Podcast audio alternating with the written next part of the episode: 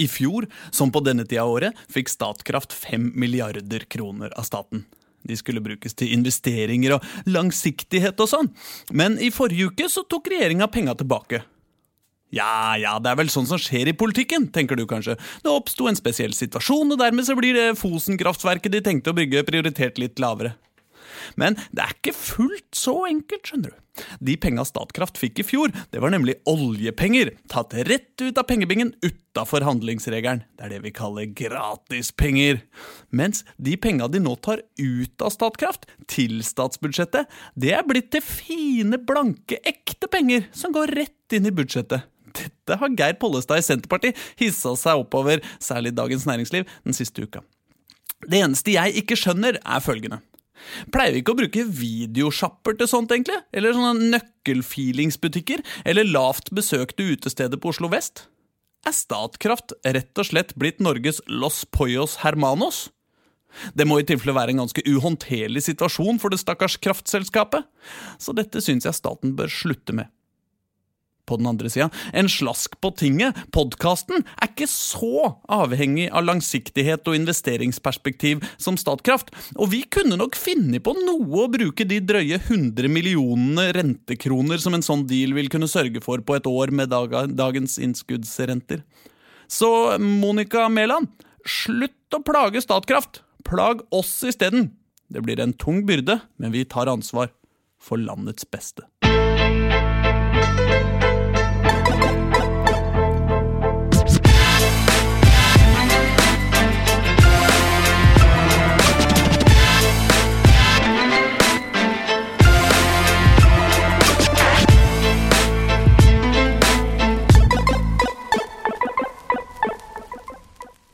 Jepp, du hører på En slask på tinget-podkasten med meg, Aslak Borgersrud. I dag skal vi snakke om eh, klima. Det er jo et uh, bitte lite toppmøte nede i Paris. Tina Bru fra Høyre, det kjente miljøpartiet, kommer etterpå for å, for å, snakke om det. Men først så har jeg i studio sammen med meg Irene Halvorsen, samfunnsredaktør i Dagsavisa. Går det bra? Ja, det går bra. Jeg gjør det, det. Ja. Du, det har jo vært uh, mye snakk om, uh, om, Bjørvika og biblioteksbygging de siste ukene. Ja, det har det. Uh, Arbeiderpartiet og eller, den nye byregjeringa i Oslo varsla at de måtte tenke litt ekstra på, på Bjørvika for et uh, par uker siden. Så tenkte de litt ekstra i, i, to uker, og så har de nå kommet tilbake til at uh, jo da, det, det skal bygges. Mm. Uh, det var en pressekonferanse med, med Raimond Johansen og, og resten av gjengen her, her, om dagen. Jeg tenkte kanskje vi skulle høre litt på hva det, hva det var de hadde å si. Ja, la oss se. Det er jo ingen tvil om at vi overtar jo ikke et nøkkelklart praktbygg i Bjørvika. Det står en dyr grop igjen, som nå er en utfordring. Vi er, og har hele tida vært aktivere, aktive pådrivere for et nytt, framtidsretta hovedbibliotek i Oslo, men ikke til enhver pris. Nei, ikke til enhver pris. Men til ganske høy pris. Ja, ja 3,1 milliarder kroner omtrent, var det ikke det? Ja, det er det som står nå. Mm. Men uh, jeg tror uh, de som så ansiktsuttrykket til byråd Geir Lippestad, som har den sure jobben med å sluttføre dette prosjektet, de mm. fikk vel kanskje en følelse av at han um, gruer seg litt. Ja, ja, ja, men uh, det er klart, vi har fått en dyr grop. Ja. Og det Eh, det skal vi ha. Det er mye fint man kan bruke en dyr eh, grop til. Og det er ikke nødvendigvis eh, bare bibliotek heller, vi, fikk vi høre litt seinere i, i, i pressekonferansen. Med dette benyttes fortsatt over 60% av bygget til bibliotekformål. Ja, fordi, fordi, fordi det skal ikke være bibliotek lenger. Det skal være litt bibliotek og litt andre ting. Ja, det skal være mye bibliotek og litt andre ting. da. Nei, okay, ganske mye bibliotek, da, men, men, det er litt sånn nedtur for de som har slåss så hardt for biblioteket, og så bare Ja, det blir bibliotek! Meld til NRK om morgenen, ikke sant? Og så kommer de tilbake og sier ja, det blir 60% bibliotek. ja, det blir det. Ja. Så nå, ja, fordi at dette blir jo veldig, veldig dyrt, ikke sant? Mm. Eh, veldig, veldig dyrt. Eh, så derfor så har eh, de rød-grønne funnet ut at her er lurt å supplere med litt eh, leieinntekter. Det er jo en modell som vi ellers eh, kanskje hadde ventet fra en noe annen del av den politiske skala. Ja, ikke sant? Men eh, det har jo vært eh, en og annen, eh, en og annen eh, moropeis på, på Twitter som har eh, spekulert i hva, hva de resterende 40 prosentene skal, skal, eh, skal fylles opp med. Det er helt sant, for vi aner jo ikke. Nei, vi aner jo ikke. Bjørvika bok og bordell var foreslått. Det er bare å henge opp en rød lampe og noe litt sånn sleazy sofaer borti hjørnet, så, så har du leieinntektene på stell. Da er det sikra. Men hva, hva syns du de skal bruke, vi skal bruke de resterende 40% til? Nei, det er klart det er også veldig lange køer på eh, Oslo kommunale kulturskole f.eks., så kanskje det kunne være noe rom for det. Hva med noe trommekurs, trompetkurs? Ja, ja, ja, ikke sant? Uh, I eh, Jeg veit ikke om de er liksom så opptatt av lenger å ha det stille på biblioteket som, eh, som de hadde før, men eh, Nei, nei da, det er det jo ikke. Nei, det er for det er slutt på det, sånn, nå må det være, sånn. nå må det være rom for trommekurs på, på 40% Jeg tror det kan bli et helt annerledes bibliotek. Da. mm. Ellers er det jo eh, om å gjøre å finne noen vekstnæringer som kan, eh, som kan stappes inn der. Kaffebarer, eksempel. Det Ja, det er jo nesten ikke kaffebarer i Oslo, så det vil jo fylle et stort behov. Ja, og det er jo eh, hva var det, 7500 kvadratmeter de har, og det kan bli ganske fint sånn eh, bibliotek- og baristakunstavdeling Ja, det kan på, i, i Bjørvika for det. Ellers så trenger vi også noe å erstatte de fallende oljeinntektene med, så hvis vi kunne ha noe innovativt, Ja, ikke sant? Du det hadde har- vært bra. Du har sånn inkubator. Det hadde vært veldig bra, da. Innovasjon Norge vet du, kan ha, kan ha nye, nye ledersamlinger der. Ja, eller at liksom alle som skal besøke biblioteket må gjennom en sånn eh, innovasjonssluse, en sånn Stig og Stein-kanal der Ja, ja, Så de kan sitte og kaste ideer på veggen og henge opp sånne gule lapper hvor det står litt sånn crazy ideer til hva de kan bruke biblioteket til. For det er jo en Det er jo også tross alt noe man lurer på. Eh, det Gjør det? Det er jo ikke så hot med de der papirlagrene lenger. Nei, men biblioteket er jo mer enn ja, papirbøker ja, ja, i dag, da. Men, men det var én ting til på, på den pressekonferansen til Raymond som, eh, som jeg syns eh, kanskje var det mest skjellsettende. Og da, da begynner vi å nærme oss slutten av, av, av pressekonferansen hans, og da, og da sier han dette. Vi har sett på elleve scenarioer for Deichmanske hovedbibliotek i Oslo. Konklusjonen vår er at ingen av alternativene er hensiktsmessige. Det er trist, altså.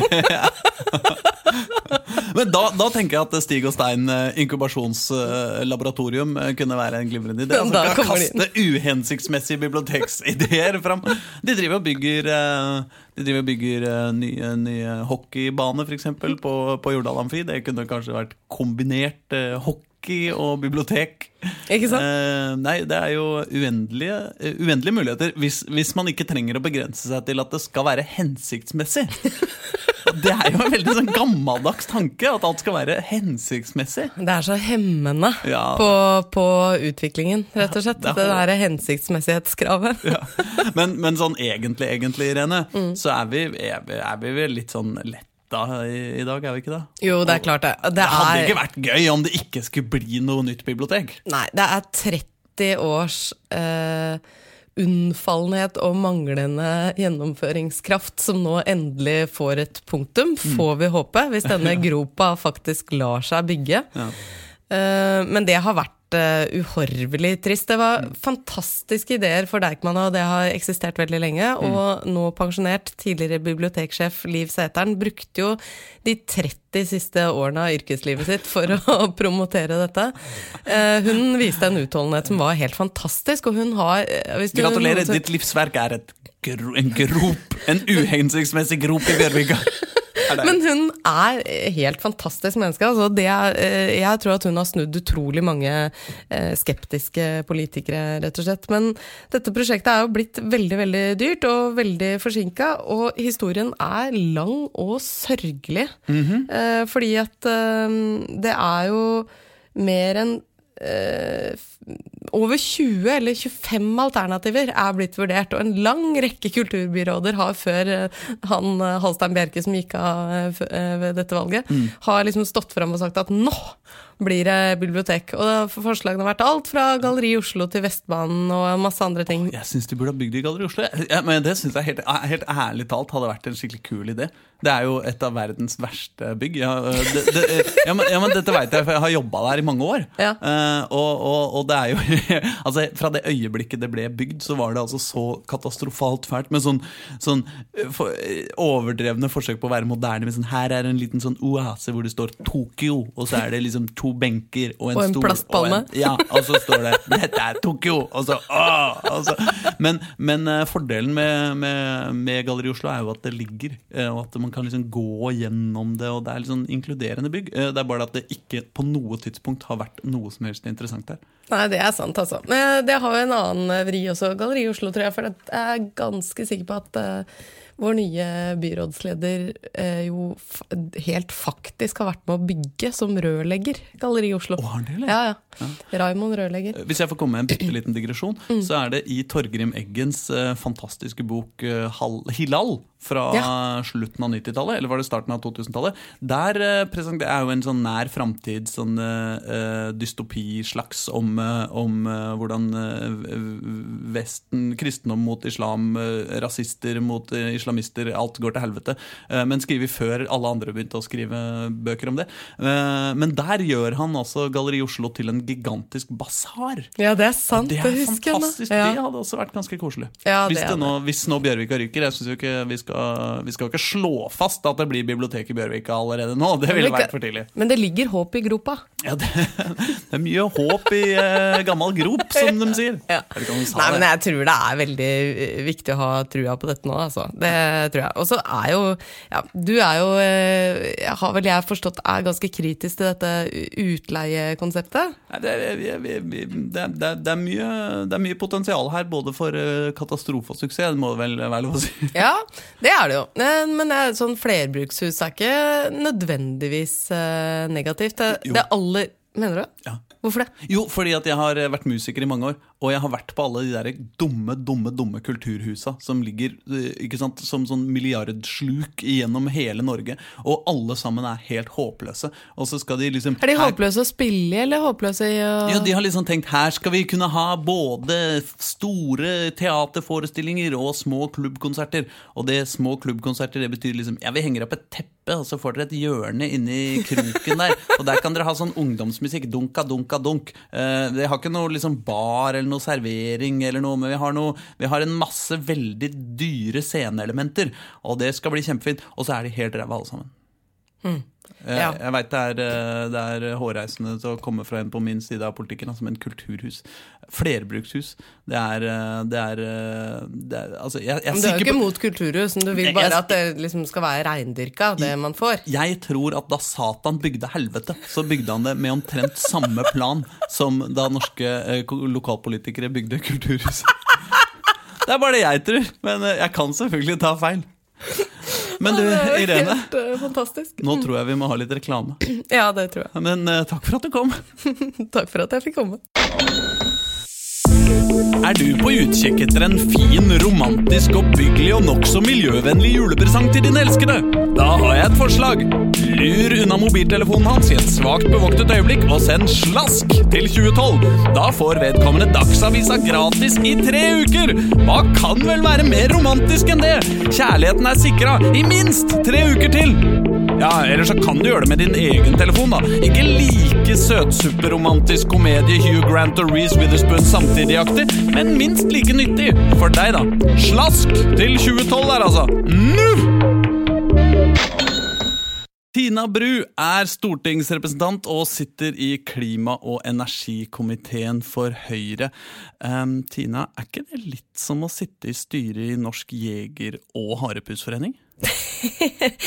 Nei, men heldigvis finnes den komiteen. da. Altså Heldigvis har vi ett sted i norsk politikk hvor du faktisk er nødt til å forene Og den heter for øvrig Energi- og Å, miljøkomiteen. unnskyld, energi og miljø Nei, ja, jeg kan ikke få til alt eh, på Nei, første nei, forsøk. det er greit, men, men, eh, men det er bra at vi har en komité hvor du må liksom forene både hensynet til energipolitikken og klima- og miljøpolitikken. Fordi de fleste andre steder eh, i den offentlige debatten så er de på en måte litt sånn adskilt, da, syns Ja. jeg i hvert fall. Ja, men Er ikke det litt sånn logisk at, at liksom jegerne og harepusene er, er hver, har, har hver sin lille støttegruppe? Eh, jo, men altså, for å si det, den komiteen har jo mange ting i seg. Altså, vi forvalter jo alt fra rovdyrpolitikken til klimapolitikken til olje- og gasspolitikken. Eh, så det er mange hensyn å ta samtidig, men jeg trives med det. Men jeg kan tenke meg at liksom budsjettet deres eh, det er, det, er veldig mye, det er veldig mye olje i det og veldig lite, lite miljø. Nei, altså, ja, altså selvfølgelig så er det jo på en måte OED-budsjettet, eller Olje- og energidepartementet, en stor del av det vi gjør. Men det vi snakker mest om, og det som vi bruker eh, formidable pengesummer på, og krangler mest om også, er jo faktisk klima- og miljøbiten. Og det syns vi på forliket også nå, eh, som akkurat kom i havn. Det er jo på det området at de fleste pengene flyttes på eller økes, eller ja. De kuttes egentlig ikke noen ting. Nei, nei, ikke sant, det skulle Nei. tatt seg ut. Det er jo Ja. Norge, dette. Det er Norge. Vi renner jo over av disse oljepenga. Ja, og for å si det sånn, altså Hvis et klimatiltak ikke er skikkelig dyrt eh, i Norge, så er det ikke bra. Altså. Alt vi gjør må være dyrt, da er det moralsk eh, fint. Veldig bra, sånn skal det være. Men eh, ok, du er her selvfølgelig for å snakke om, om klimaforhandlingene i Paris. Som den eh, klima- og, og, og oljepolitiker du er. Um, og appåtil fra Rogaland, det mest Ja. oljestinkende fylket av alle. Og som representant for et oljedryppende parti og, og, alt mulig. Det er, det er jo kanskje litt rart å spørre deg om, om, om hva som foregår i, i, i Paris, eller? Nei, altså Nå er det jo Høyre sin klima- og miljøminister som er i Paris da, og forhandler. Eh, og klima er jo kjempeviktig for Høyre og meg. Selv om jeg også er opptatt av olje- og gassindustrien og mener at vi skal ha den i fremtiden. Mm. I Rogaland for øvrig så kaller alle komiteen olje- og energikomiteen. Der har de helt glemt ut klima. ja, ikke sant? Um, men, Men jeg mener, hvis du hadde ikke sant, hvis du, eh, et, et kjent dilemma Hvis du står på kanten av et stup, og, Mm. og to barn er i ferd med å dette ut, og det ene barnet er liksom oljeinntekten, og det andre barnet er, er jordkloden. Ja. Hvilket barn redder du først, eh, Tina? Nei, da redder man selvfølgelig jordkloden. Ja, det- altså, det- gjør man. Ok. Er du sikker? Eh, Ja, jeg er, Helt- jeg er helt- sikker på det. Men igjen, altså, det, når du stiller spørsmål sånn, så må jeg svare det. Men jeg mener at det er liksom feil premiss. da, ikke sant? Altså, det er fordi at Jeg mener jo at, at det er fullt mulig å ha en olje- og gassindustri og samtidig være opptatt av klimapolitikken og, og gjøre en jobb for klima, som jeg mener at Norge i aller høyeste grad altså, gjør. Jeg tror ikke det fins noe oljeproduserende land i verden som gjør mer på klimafronten enn det Norge gjør. da. Det mener jeg. Nei, nei, ok, men det er jo ikke akkurat den mest eh, Den, den liksom eh, beste klubben av jordklodereddere, heller. eh, store oljeproduserende land. Nei, du kan, altså, du kan si det, men samtidig så, altså, jeg mener det er litt problemet med debatten. da. At liksom, Fordi man driver med olje og gass, så skal man liksom ikke ha noe troverdighet på klima. Altså, Det er en feilslutning, og det forutsetter også liksom en sånn utopi som ikke fins. Som er der at eh, verden i morgen skal slutte med, med olje og gass fordi man skal redde klima. Altså, det er ikke en virkelighet som fins. Altså, man kan si at det, at det er det som må til, da, hvis du mener det. Jeg mener ikke at det er det som må til. Men, men du kommer liksom ikke noe videre. da. Du kan diskutere det i evigheten, men vi kommer ikke til å slutte med olje og gass i Norge, og verden kommer heller ikke til å slutte med det. Så da må man på en måte liksom bevege seg litt videre i den debatten på et eller annet. Jo, men, jo, men altså, sånn, sånn helt eh, Hvis man eh, ser på det sånn, da. Liksom på et sånn ideologisk eh, perspektiv. Altså, kan vi redde planeten med å liksom finne på litt finere, grønnere teknologi og liksom eh, pumpe opp olja med påfuglfjær og være verdens eh, snilleste altså, er, med, med, sånn På lang sikt henger det på greip? Liksom? Kan Nei. vi løse det på den måten, eller må vi gjøre som MDG sier, og faktisk kutte ned på forbruket og, og, og lære oss liksom a new way of living? holdt jeg på å si? Jo, men MDG sier jo ikke egentlig at man skal altså, Jo, man skal kutte ned på forbruket, men de sier jo først at man kutter på, på tilbudssiden. Altså, det er det de mener. Man skal liksom slutte å produsere, slutte å levere det, og så skal verden på en måte bare tilpasse seg. Jeg tror ikke at det er realistisk, men jeg er helt enig i at på sikt da, så må man vekk fra fossil energi. Altså, Det er ingen vei utenom det. Skal man liksom inn i en lavutslipps- eller nullutslippsframtid, da, så kan man ikke ha så mye eh, fossil energibruk som man har. Men så vet man òg at eh, altså blir det blir nesten sånn der klisjé som man sier om og om igjen, da. Men det er et faktum at det er kull som er verstingen her. Og så er det òg et faktum at det, si, man hadde klart å fjerne all kullbruk da, Ja. i verden, så hadde det vært rom for all den olja og gassen som man har nå, om man hadde nådd togradersmålet. Altså, det er mulig.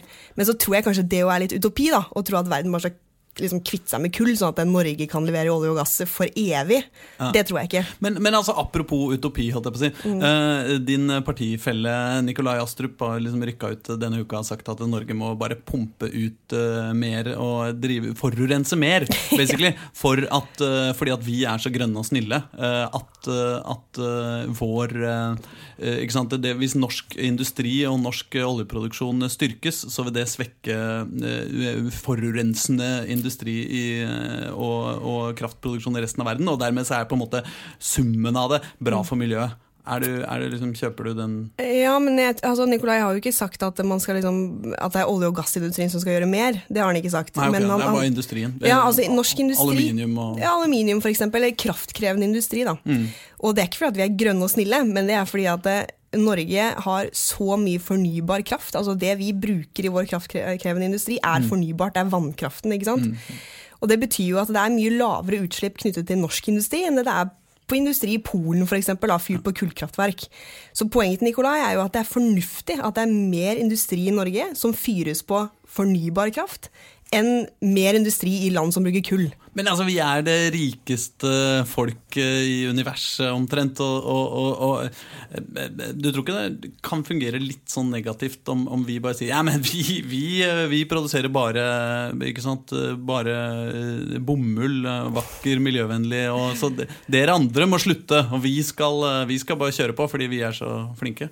Nei, men nå har man jo en gang sagt da, at eh, man har dette kvotesystemet i EU. ikke sant? Altså EU sammen med, altså Norge ønsker jo samarbeid med EU på å redusere utslippene i, innenfor EU-sonen. Mm. Eh, og Det er jo i, i det perspektivet du må se dette utspillet. Altså Det er jo ikke sånn at eh, vi mener at Norge skal gjøre alt, og derfor skal ikke liksom, land i Afrika få lov å gjøre ting. Men internt Er i EU det? Nei, det er jo ikke det. Fordi altså, altså, verden kommer til å trenge så mye mer både energi, men også ressurser og mat og alt mulig i fremtiden for at vi blir så mange flere folk. Og hvis man skal klare å gjøre det på en bærekraftig måte, da, så er man faktisk nødt til å tenke at det er fornuftig å ha industriproduksjon, produsere aluminium f.eks., Mm. på fornybar kraft istedenfor på fossile energikilder. Mm. Så det er jo i det bildet du må se det utspillet. Altså, det er, I Polen da, for eksempel, så finnes det ett kullkraftverk Ja. som slipper ut 80% av det Norge slipper ut i løpet av et helt år. Mm. Altså bare ett kullkraftverk. Hvis det stenges ned, da, og du flytter den industriproduksjonen der til Norge f.eks., Ja. så er jo det bra. Men gjør du det, da? Jeg, jeg føler litt at uh, argumentasjonen er litt sånn som Ok, nå, med fare for å løpe litt av gårde med metaforbruken min her, det, det, det, det, hender. Men altså, at hvis du er, eh, hvis du er liksom eh, klassens uh, Du er liksom den kule karen i klassen som alle liker, da, så fins det en bølle i klassen som banker opp alle de andre unga hele tida. Eh, Så bare sier de at Nei, men hvis jeg banker deg opp isteden, liksom, så, så blir alt mye bedre. Altså, Det er jo ikke sikkert at han bølla i klassen begynner å banke folk mindre fordi at du også begynner å banke folk. Jo, men Det er jo derfor man har kvotesystemet. Altså Kvotesystemet har den mekanismen i seg at det blir færre og færre kvoter hvert eneste år. Mm. Det betyr jo at reduksjonen i utslipp vil komme der hvor det er mest kostnadseffektivt. Det betyr at det, altså Sorry, Mm. Hvis- men hvis det virker. Ja, men det er jo, nå har de- man jo tatt grep da, for å prøve å få det til å funke bedre enn det har gjort. Nettopp for å liksom, øke takten på å ta ut kvoter og sånn. Og, og så, altså, sorry, sånn er det. Hvis man skal faktisk redde verden, da, for å bruke det bildet. Ja, gjør det! Jo, jo, men ja. det må vi jo, ikke sant? Ja, ja, ja. Så må man også ta inn over seg at sånn vil skje. Altså, Man kan ikke drive og produsere de varene som verden trenger, på kull rundt omkring i verden. Altså, Vårt bidrag, da, vårt største bidrag, Mm. er å utnytte den krafta vi har, på en bedre måte. Mm.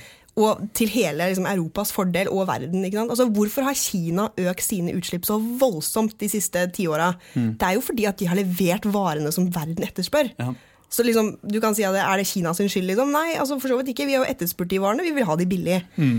Eh, fordi verden trenger ting. Verden trenger mobiltelefoner og alt mulig greier. Mm. Ja, men? Da er vi plutselig på mottakersida da, vi Ja. i Norge. ikke sant? Vi er, er forbrukeren, og, og, og, det er egentlig ditt resonnement knytta til olje og gass. ikke sant? At det, er i, i forbruksenden man må, man må dempe det. Ikke, ikke sant? Vi må pumpe opp. Så nå, er- da må vi bruke, kjøpe færre mobiltelefoner og, og ha ikke, sant? ikke så mange gavekalendere til barna våre i desember og, og Nei. dritt. Eller? Det kan man si, men samtidig så er det sånn at det, eh, man kan selvfølgelig fortsatt ha mobiltelefoner i fremtiden, men man trenger å produsere de på en mer miljøvennlig måte. Altså, hva, er den, hva er den største kritikken mot Tesla? Mm. Ja, men nå retter du kritikken mot eh, produsent igjen. Hva? Nå retter du kritikken mot produsenten Nei, igjen. men Det henger jo sammen. ikke sant? Altså, det handler på den ene siden om at vi som forbrukere må ta smartere valg. Mm. Vi må stille strengere krav. Men det er altså jeg tror ikke det er liksom mulig å si til verden at det, nå skal man på en måte slutte å bruke mobil, nå skal man eh, slutte å ta og dusje. Liksom. Altså, det, det, det, går ikke da. ikke sant? Du må liksom forholde deg til virkeligheten. Du må forholde deg til at flere mennesker vil ha de fine tingene som vi har. Folk, altså, I Afrika for eksempel, så der har de ikke strøm i husene sine engang. Selvfølgelig vil de ha det. Litt forenkling av, av, av, av jo, men, kontinentet Afrika. men, ja, okay, ja, men, men eh, ta Tanzania, da, for eksempel, ja, som et land som jeg har vært og besøkt. Mm. hvor liksom 97 av energiforbruket der kommer fra trekull. Mm. Ikke bare er det forferdelig for klimaet, men det er mm. forferdelig for de menneskene som bor der også. Mm. Fordi at de puster inn dette og blir syke av det. Mm. Men de vil selvfølgelig ha strøm, de òg. De vil ha mm. tilgang til alle de tingene som vi i den rike delen av verden har tilgang til. Ja. Og hvis de skal få det, og vi samtidig skal løse klimakrisen, da, så er vi jo nødt til å utvikle mer bærekraftige energisystemer og mer bærekraftige måter å produsere ting på. Men jeg bare føler at du eh, argumenterer Når, når det er vi som er på avsendersida, når det er vi som har olja, liksom, så sier du ja, men dette, nå må resten av verden bruke mindre og da, øh, olje, og da løser det seg. Mens når vi er på innkjøpssida, på mobiltelefoner og, og, og gavekalendere, mm. så, så, er det produsenten som må ta ansvar. Og Nei. uansett så er det liksom i resonnementet ditt vi skal tjene mer penger, og de andre de må skjerpe seg. Nei, det er ikke det jeg prøver å si. Jeg prøver å si at det, altså, det er egentlig begge deler, da. Mm. Men jeg tror ikke, altså det er mulig å um, koble løs liksom, økonomisk vekst fra, uh, fra, fra, klimautslipp. Altså det er mulig å få til, men mm. bare spørs hvordan du gjør det. Altså mm. Se på norsk industri, f.eks. Mm. Har klart å redusere sine utslipp massivt over de siste ti åra. Mm. Selv om de har økt produksjonen sin. Mm. Så det trenger ikke være en, en, motsetning der, men det handler om måten du gjør det på. Jeg sier ikke at Norge skal ture frem i liksom, evighet med, med, at vi bare skal forbruke og forbruke og forbruke, så skal liksom andre ikke gjøre det. Men jeg mener at vi må bruke det som er vårt viktigste bidrag da, til Europa, som er vannkraften vår, mm. mer. Mm. Altså Se datasenterindustrien, for eksempel, da, som òg kommer til å bli en stor kilde til utslipp i framtida, fordi at den mm. krever masse energi. Mm. Det er fornuftig at det bygges i Norge, f.eks. Mm. Fyrt på vannkraft, istedenfor at det blir datasenter fyrt på kull andre steder i verden. Altså, det er med, Dette er ikke et kretsmesterskap eller noen NM i å være best. Det er liksom en global greie, da. Mm. og det er mye mer komplisert enn det det ofte fremstilles som. Folk vil selvfølgelig ha strøm. De, det, er jo, altså, det, er jo, feil det du sier, at jeg sier at de ikke skal få tilgang på mobiltelefon. Jeg sier jo nettopp at de skal få tilgang til det. ikke? Mm. Men da må du knekke koden på hvordan du skal klare å lage denne mobiltelefonen på en bedre måte. Men hvis vi eh, bygger 20 eh, nye datasentre i Norge, bruker masse skattepenger på eh, å støtte opp om datasenterindustrien, sånn som dere jo tross alt har fått, fått inn i, i, budsjettet både for i fjor og i år, er det dermed sagt at det blir færre datasentre ute i verden? Altså, er, Henger dette nødvendigvis sammen? Ehm, det kommer til å bli flere datasentre uansett på en måte hva vi gjør. Da. Mm. Uh, og da er det jo fornuftig at vi prøver å lokke de til Norge, f.eks. For fordi at vi kan tilby liksom, miljøvennlige forutsetninger da, for drifta si. Mm. Eh, så det vil jo være bidrag. altså I kampen om hvor Facebook da, skulle plassere sitt eh, nye datasenter, ja. så, så, vant jo ikke Norge på det, fordi at eh, rammevilkårene var bedre i Sverige f.eks. Men ja. det er kjempefornuftig å ha det i Norge, både fordi at det er mindre behov for, uh, for kjøling, fordi at vi har et kjølig klima. Det er, liksom, det er mange sånne gode forutsetninger. i tillegg Nå havna vel Facebook-datasenteret i Nord-Sverige, det er ganske kjølig der jo, jo, selvfølgelig, ikke sant? Men, men, de hadde jo da bedre rammevilkår på, på skattesida, da. Mm. Eller på utgiftssiden, som gjorde at det var mer attraktivt for de. Dessuten så kan det jo bli en tre-fire vaktmestere som går der og bytter uh, hovedkort. på kan, Du må tenke verdikjeden. Det er mange ting rundt. ikke sant? Og det er ikke snakk om at de bare skal ha liksom ett stort Facebook-senter, men siden du kan samlokalisere mange da, som bruker samme datasenter, så får du ringvirkninger rundt det. Mm. Men, men liksom, det er liksom kjernen, fordi et annet eksempel du kan bruke, er eh, Tesla-bilene. mm. Som får kritikk for at produksjonen av de er så miljøfiendtlig. Mm. Så selv om de kjører på, på, strøm, da, så er det liksom ikke, det går opp i spinninga på et vis. Men hvis du kunne lagd en batterifabrikk for Tesla i Norge, f.eks., mm. som da fikk sin energi til å lage disse batteriene fra, fra vannkrafta, mm. så hadde jo det redusert fotavtrykket til Tesla-bilen betraktelig. Og så hadde vi tjent masse spenn! Ja, selvfølgelig, Men hvorfor er det liksom moralsk feil? Nei, altså, nei, det er ikke moralsk feil. men bare, du snakker som at det er det. Nei, nei, jeg bare er litt sånn uh, imponert over, over uh, hvordan alle miljøtiltak skal sørge for at vi tjener mer spenn. Jo, Men herlighet, det er jo bare fint. Det er jo bare det. Altså, du, du, du, kan si det sånn eh, eh, kanskje, kanskje, det jeg gjør, er å, er å, er å sette i tvil dine motiver? Er det dårlig? Nei, altså Jeg er helt ærlig på det. Jeg vil, jeg vil at Norge skal ha flere industriarbeidsplasser i framtida. Jeg vil Mm. at Norge skal kunne tjene penger på det grønne skiftet. Mm. For jeg tror ikke man lykkes med det grønne skiftet meg, du Du, får du kommer fra. Høyre. Du, du, du håper på at borgerskapet skal bli rikere. Det er det som er din rolle. Nei, alle, hele Norge. Det er ikke noe borgerskap i Norge.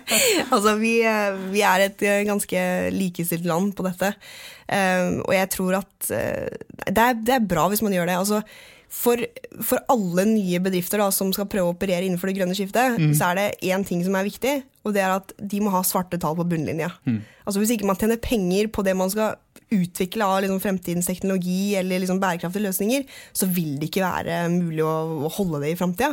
Da vil det gå dukken, da, da blir det, går det konkurs. ikke sant? Altså Du kan ikke subsidiere ting inn i evigheten. Det må kunne stå på egne bein. Ergo, du må kunne tjene penger på det. Så hvis man tjener penger på det grønne skiftet, så er det bare fint. Det, det må vi i hvert fall kunne være enige om. Ja.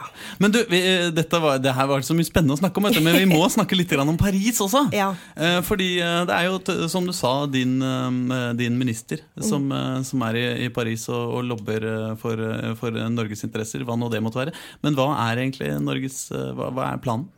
Altså, Norge ønsker seg nok en mye mer forpliktende og ambisiøs avtale enn det man kommer til å få til. Det tror jeg. Og det er det liksom utgangspunktet Norge jobber ut fra også, at man liksom prøver å pushe mest mulig i best mulig retning.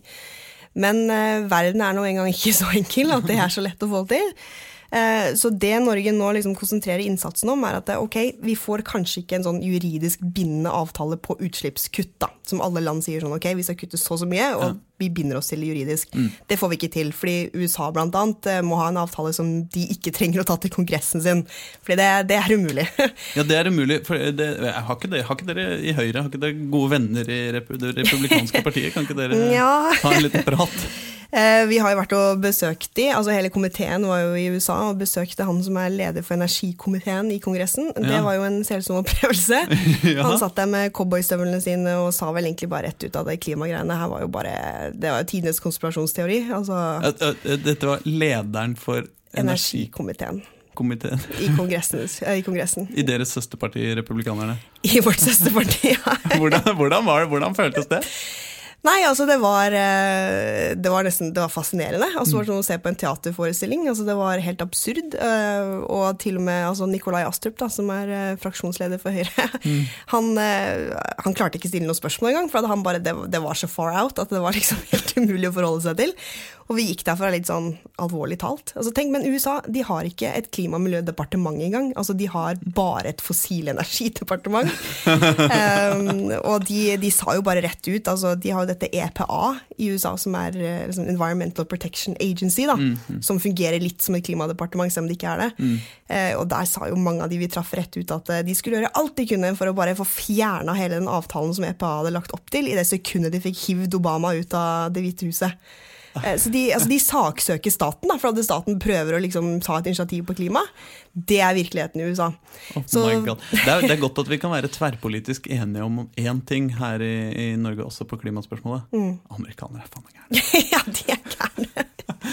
Tina Bru, eh, en eh, drøm at du kunne komme hit i dag. Jo, veldig hyggelig. Tusen takk for, for denne sabelutvekslinga. Og så må du ha lykke til eh, med, med, med, med, med, med å lobbe dine republikanske venner framover. Ja, vi får se. Ha det. Ha det.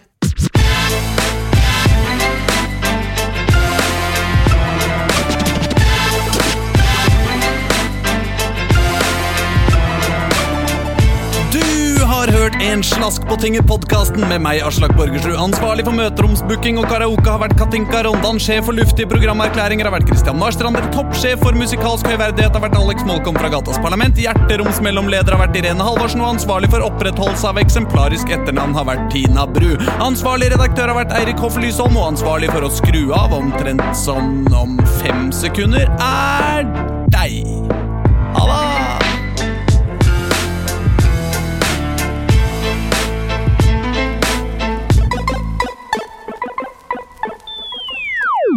Produsert av Rubicon Radio.